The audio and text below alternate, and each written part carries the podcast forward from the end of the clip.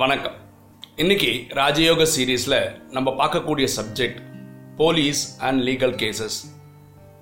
நேற்று ஒரு தம்பி கூப்பிட்டுருந்தார், கர்நாடகாலேருந்து கூப்பிட்டுருந்தார். அவர் வந்து ஒரு கம்பெனியில் ஒர்க் பண்ணுறாரு. அது இல்லாமல் வேற ஒரு கம்பெனியில் பார்ட் டைம் ஒர்க் பண்ணுறாரு. இந்த பார்ட் டைம் ஒர்க் பண்ணுற கம்பெனியில் அவருக்கு வேலை பண்ணதுக்கு காசு தரல.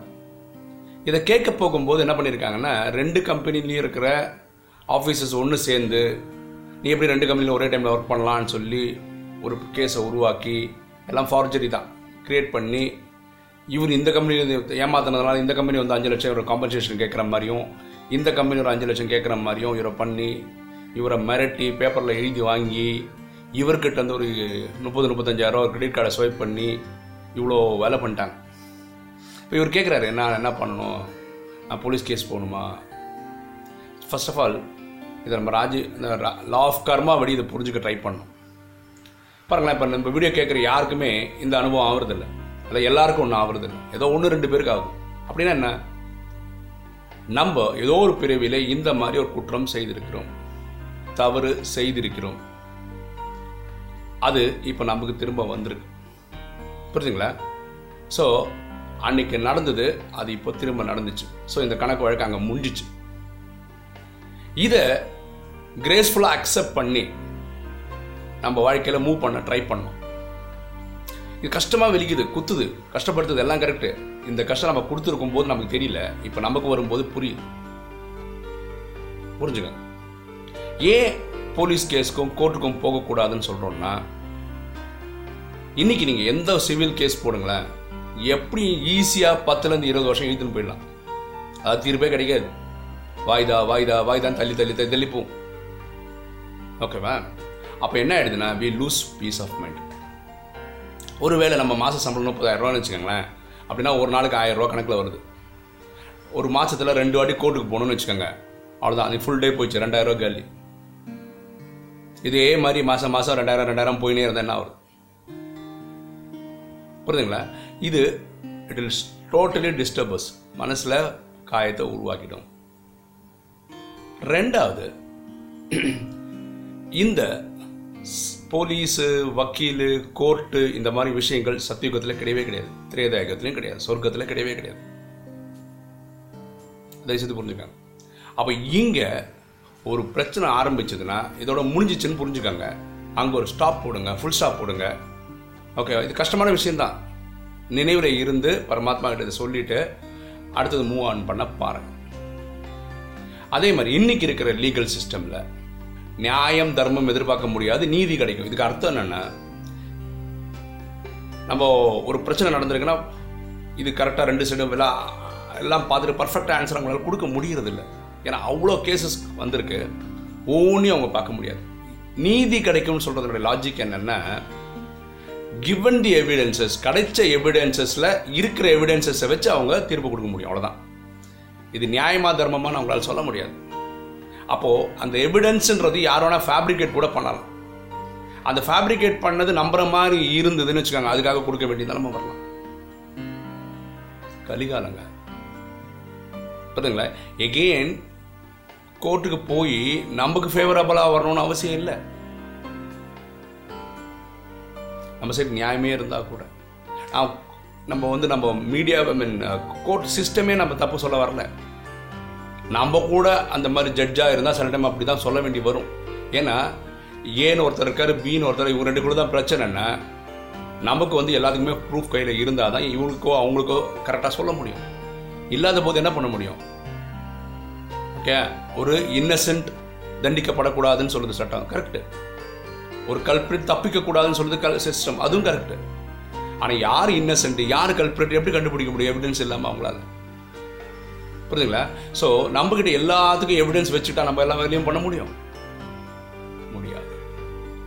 ஸோ ஒரு போலீஸ் கேஸோ ஒரு கோர்ட் கேஸோ போகிறது வந்து it is waste of time and energy. புரியுதுங்களா? இப்போ என்ன தான் பண்ணலாம் இந்த மாதிரி கண்டிஷன் வந்தால்?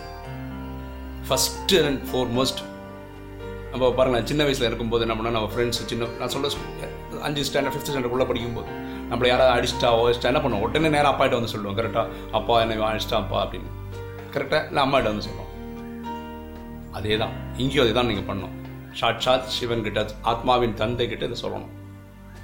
இப்படி ஒரு சம்பவம் நடந்துருச்சு, ஓகேவா, இட்ஸ் ரியலி ஹர்ட்டிங், கஷ்டமாக இருக்குது, நான் இதை பண்ணியிருந்தேன், அதுக்கு நான் இப்போ திரும்பி அடைஞ்சிச்சு நான் புரிஞ்சுக்கிறேன், ஓகே, அந்த பாவ கணக்கை நான் முடிச்சிட்டேன், இனி இதை கண்டினியூ பண்ண விருப்பப்படலை, நீங்கள் அந்த பாவ கர்மத்தை என் ஃபைலை முடிச்சு கொடுங்க அப்படின்னு கனெக்ஷனில் போகும், ஓகேவா. இப்போது உங்கள் சைடில் நியாயம் இருக்குன்னு நினைக்கிறீங்க இந்த பர்டிகுலர் எபிசோடில், அப்போ நீங்கள் என்ன பண்ணலான்னா தி கன்சர்ன் பர்சன் கிட்ட பேசுங்க, 1-to-1 பேசுங்க, உங்கள் கஷ்டம்லாம் சொல்லுங்கள், அவர் எடுத்துக்கிறார் எடுத்துக்கல அதெல்லாம் வேறு விஷயம். You try to put your points முன்னாடி போட வைங்க, ட்ரை பண்ணுங்கள், அவர் சொல்லுங்கள். கேட்குறார் கேட்கல அது செகண்டரி, நீங்கள் சொல்ல வேண்டியது சொல்லிடுங்க. மூணாவது, இந்த ஆத்மாவை பரமாத்மாட்ட கொண்டு போயிட்டு அந்த ஆத்மாவுக்கு சக்தி வைக்கும். அவர் ஃப்ராடாகவே இருக்கட்டும்ங்க, எல்லா வகையிலும் தப்பு பண்ணுறவராகவே இருக்கட்டும், நீங்கள் என்ன பண்ணணுன்னா அந்த ஆத்மாவுக்கு சக்தியும் இல்லை பரமாத்மாட்ட இது எல்லா பிளெஸ்ஸிங்கும் வாங்கிக்கணும், செல்வம் செழிப்பு எல்லாம் கிடைக்கணும்னு சொல்லி அவருக்கு கொடுத்துட்டே இருங்க. என்ன நடக்குதுன்னு பாருங்க, அவர் கர்மா அவரை காலி பண்ணிட்டு போயிட்டே இருக்கும். நீங்க ஒன்றும் பண்ண வேணாங்க, உங்களுக்கு பாக்கியம் இருந்தால் நீங்க கண் முன்னாடி பார்க்கலாம், அவர் பண்ண பாவத்துக்கு அவர் அனுபவிக்கிறது நீங்க பார்க்க முடியும், புரியுதுங்களா. அவங்கவுங்க பண்ற கஷ்டத்துக்கு அவங்கவுங்க கர்மா பார்த்துக்க போதுங்க, நீங்க ஏங்க போய் புதுசாக தண்டனை வாங்கி கொடுக்கணும்னு ட்ரை பண்றீங்க, இதான் உங்க வேலையா? நம்மளுக்கு 1008 பிரச்சனை இருக்கு, நம்ம 63 ஜென்மத்தோட பாவத்தை அழிக்க வேண்டிய வேலை இருக்கு, அதுல ஒன்று தான் இப்படி அழிச்சிருக்கும், அனுபவப்பட்டு அனுபவிச்சிருக்கோம். பட் நான் சொல்கிறேன் இல்லையா, ஒன்று மண்மனா பாவ தான் பாவம் அழிக்கிறதுக்கு, அதான் மேஜர் ஃபேக்டர் தான். தன்னை ஆத்மான்னு புரிஞ்சு பரமாத்மா தந்தை நினைவு செய்தால் பாவம் போகும், இதுதான் ஃபஸ்ட்டு வழி இல்லையா. உடலில் அனுபவிச்சு தான் ஆகணும், எல்லா சம்பவங்களாக நடக்குது பற்றி வாழ்க்கையில் இப்படி தான் அனுபவிச்சாகணும், எல்லாரும் அதை முடிச்சு தான் போவாங்க, அப்படி தான் நம்ம பண்ணுறோம். ஸோ இப்படி கனெக்ஷனில் இருந்து பாவத்தை அழிக்கிறதுக்கு முயற்சி செய்யுங்கள். இப்போ கன்சர்ன் பர்சனுக்கு சக்தி கொடுக்கறதுன்னு சொல்றது எதுக்குன்னா, உங்களுக்கு அவங்களுக்கும் இருக்கிற அந்த கர்ம கணக்கு முடிஞ்சிடும், இதுக்காக தான். இப்போ சில பேர் கேட்கலாம், நீங்க பயந்துட்டீங்க அதனால தான் போலீஸ் கேஸ்னா கேஸ்க்கு கேஸ் போக மாட்டீங்க அப்படின்னு சொல்ல கிடையாது, அது இல்லை இதோட விஷயம். நமக்கு அதையும் மீறி வேற ஒரு நாலேஜ் தெரியும். என்ன நாலேஜ் தெரியும்னா, நான் செய்திருக்கிறேன், அதை அனுபவிக்கிறேன், அதை இங்கேயே முடிக்கணும்னு நினைக்கிறேன், அதனால அதை நிறுத்துறேன். நான் ஒரு போலீஸ்காரனா ஒரு புதுசாக ஒருத்தரை கொண்டு வரேன் அந்த ட்ராமாக்குள்ள ஒரு பாட்டுக்கு, அவரால் ஒரு கணக்கு வழக்கை உருவாக்குறேன். ஒரு கோர்ட்டுக்கு போனால் நான் ஒரு கீழ்னு ஒருத்தனை கொண்டு வரேன், அதனால ஒரு கணக்கு வழக்கை இன்க்ரீஸ் பண்ணுறேன். ஒரு கணக்கு வழக்கை முடிக்கிறது தான் இங்கே வந்திருக்குமே தவிர ஒரு கணக்கு வழக்கை ப்ரொலாங் பண்ணுறதுக்காக நம்ம வரல. ரெண்டாவது, இப்படி பயப்படுறாங்க, அதாவது நான் கேஸ் போட வேண்டியதில் கேஸ் போடலான்னா அவங்க நம்ம மேலே ஏதாவது லீகல் ஆக்ஷன் எடுத்துட்டா என்ன பண்ண முடியும்? தயவுசெய்து புரிஞ்சுக்காங்க, நம்ம சாதாரண ஆத்மாக்கள் கிடையாது. 33 கோடியில் வர்றவங்க யாருமே சாதாரண ஆத்மாக்கள் கிடையாது. ரெண்டாவது, பரமாத்மா கேரண்டி கொடுத்துருக்கிறார், என் குழந்தையோட ரோமத்தை போல கூட ஒருத்தனால டச் பண்ண முடியாதுன்னு சொல்கிறார், சரிங்களா. வெண்ணையில் ஒரு முடி எழுந்ததுன்னா ஓகே, அது எவ்வளோ ஈஸியாக எடுக்க முடியுமோ எடுத்து கொடுப்பேன்றார். நீ எவ்வளோ பெரிய பிரச்சனையில் விழுந்தா, உழுதான் அது பெரிய பிரச்சனை, நான் உன்னை அசால்ட்டாக எடுத்து காப்பாற்றிடுவேன் பரமாத்மா கேரண்டி தரார். So we are with the Lord, இந்த ட்ராமாவுடைய டைரக்டர், கிரியேட்டர், ப்ரொடியூசர் அவரு கூட இருக்கிறோம், புரிஞ்சுங்களா. நான் சாதாரண கூட இல்லை, சாட்சாத் சிவன் கிட்ட இருக்கேன். So he will take care of me. இன்னைக்கு நடந்ததெல்லாம் நான் பண்ண கர்மாக்கான பலன், அதனால தான் அனுபவிக்க வேண்டி வந்ததுன்னு அனுபவிக்கிறேன், புரியுதுங்களா. அதுக்காக நான் சரண்டர் ஆனதுக்கப்புறம் அவர் என்ன அம்போன்னு விட்டு போயிட போகிறதில்லை. இந்த நம்பிக்கை உங்களுக்கு வந்துன்னா பிரச்சனை கிடையாது. நான் என்ன சொல்கிறேன்னா, திரும்ப திரும்ப டார்ச்சர் அவங்க சைட்லேருந்து வராது, இது விஷயமா வராது, லீகலாக வராது, அப்படி வந்தால் பார்த்துக்கலாம். நீங்கள் அப்பா கிட்ட சொல்லிட்டு கர்மா கணக்கு, ஏன்னா அவங்க பீஸ் ஆஃப் மைண்ட் போயிடுங்க. பாருங்க, 35,000 எடுத்துகிட்டு போயிட்டாங்க வருது, எவ்வளோ வழியில் பணம் போகுது, அந்த மாதிரி இது போயிடுச்சுன்னு மறந்துட்டு அடுத்த வழி யோசிச்சு போகலாம்ல. ஃபார் எக்ஸாம்பிள், ஒரு கார் வாங்குறீங்க, அது 2 லட்சம் ரூபா தான் கார்னு வச்சுக்கோங்க, ஏமாற்றி 2.5 லட்சத்துக்கு கூத்துட்டாங்கன்னு வச்சுக்கோங்க, அந்த மாதிரி புரிஞ்சுட்டு போங்க. நான் வாங்கும்போது 2.5 லட்சம் ரூபா கார் வாங்கினேன்னு நினச்சிக்கோங்க, அந்த மாதிரி நினச்சிக்கோங்க. ஸோ இப்படி நினச்சி மூவ் ஆன் பண்ணுறதுக்கு யோசிங்க.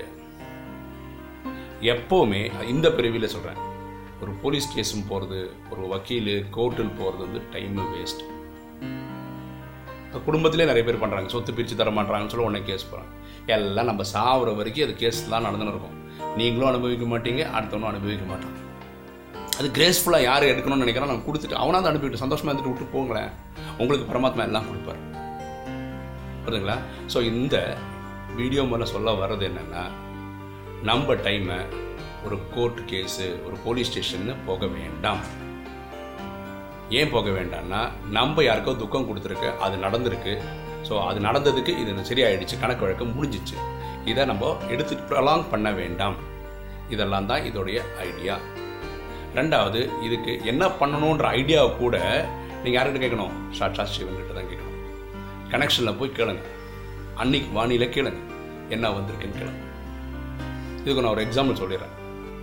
என் குழந்தைங்க வேளம்மாள் ஸ்கூலில் தான் படிக்கிறாங்க, அதுவும் மெயின் ஸ்கூலில் படிக்கிறாங்க. அவங்களுக்கு சென்னை ஃபுல்லாக தமிழ்நாடு ஃபுல்லாக இப்போ ஸ்கூல்ஸ் காலேஜஸ்லாம் இருக்குது.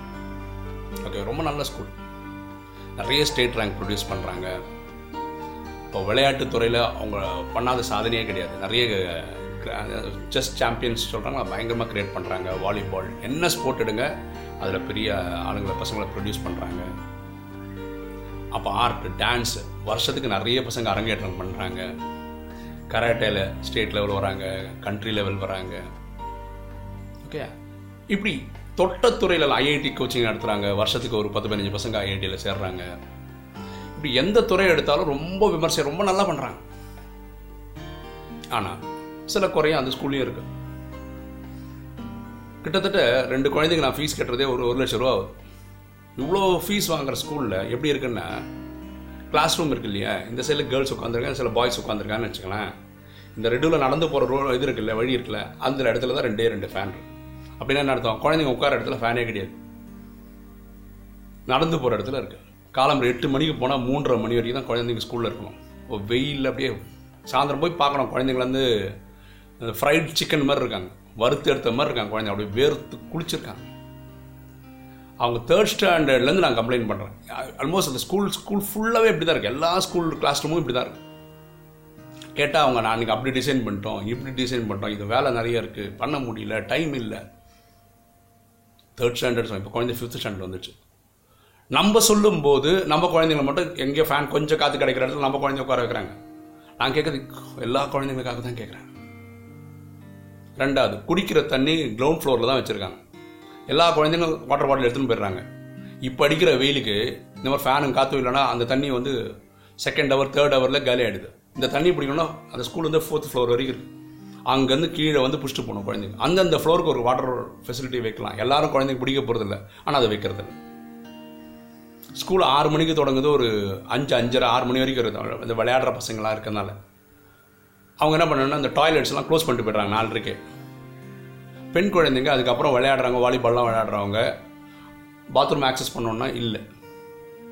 இதை கேட்டால் அவங்க 6 மணிக்கே வராங்க, 4:30 மணிக்கே போகணும், அதனால் நாங்கள் க்ளோஸ் பண்ணிடுறோம். இதெல்லாமும் ஒரு விளக்கம். பேரண்ட்ஸ் டீச்சர்ஸ் மீட்டிங் நடத்த மாட்டாங்க. அவர் பேரண்டோட கன்சர்ன் புரிஞ்சுக்கவே மாட்டாங்க என்றைக்குமே.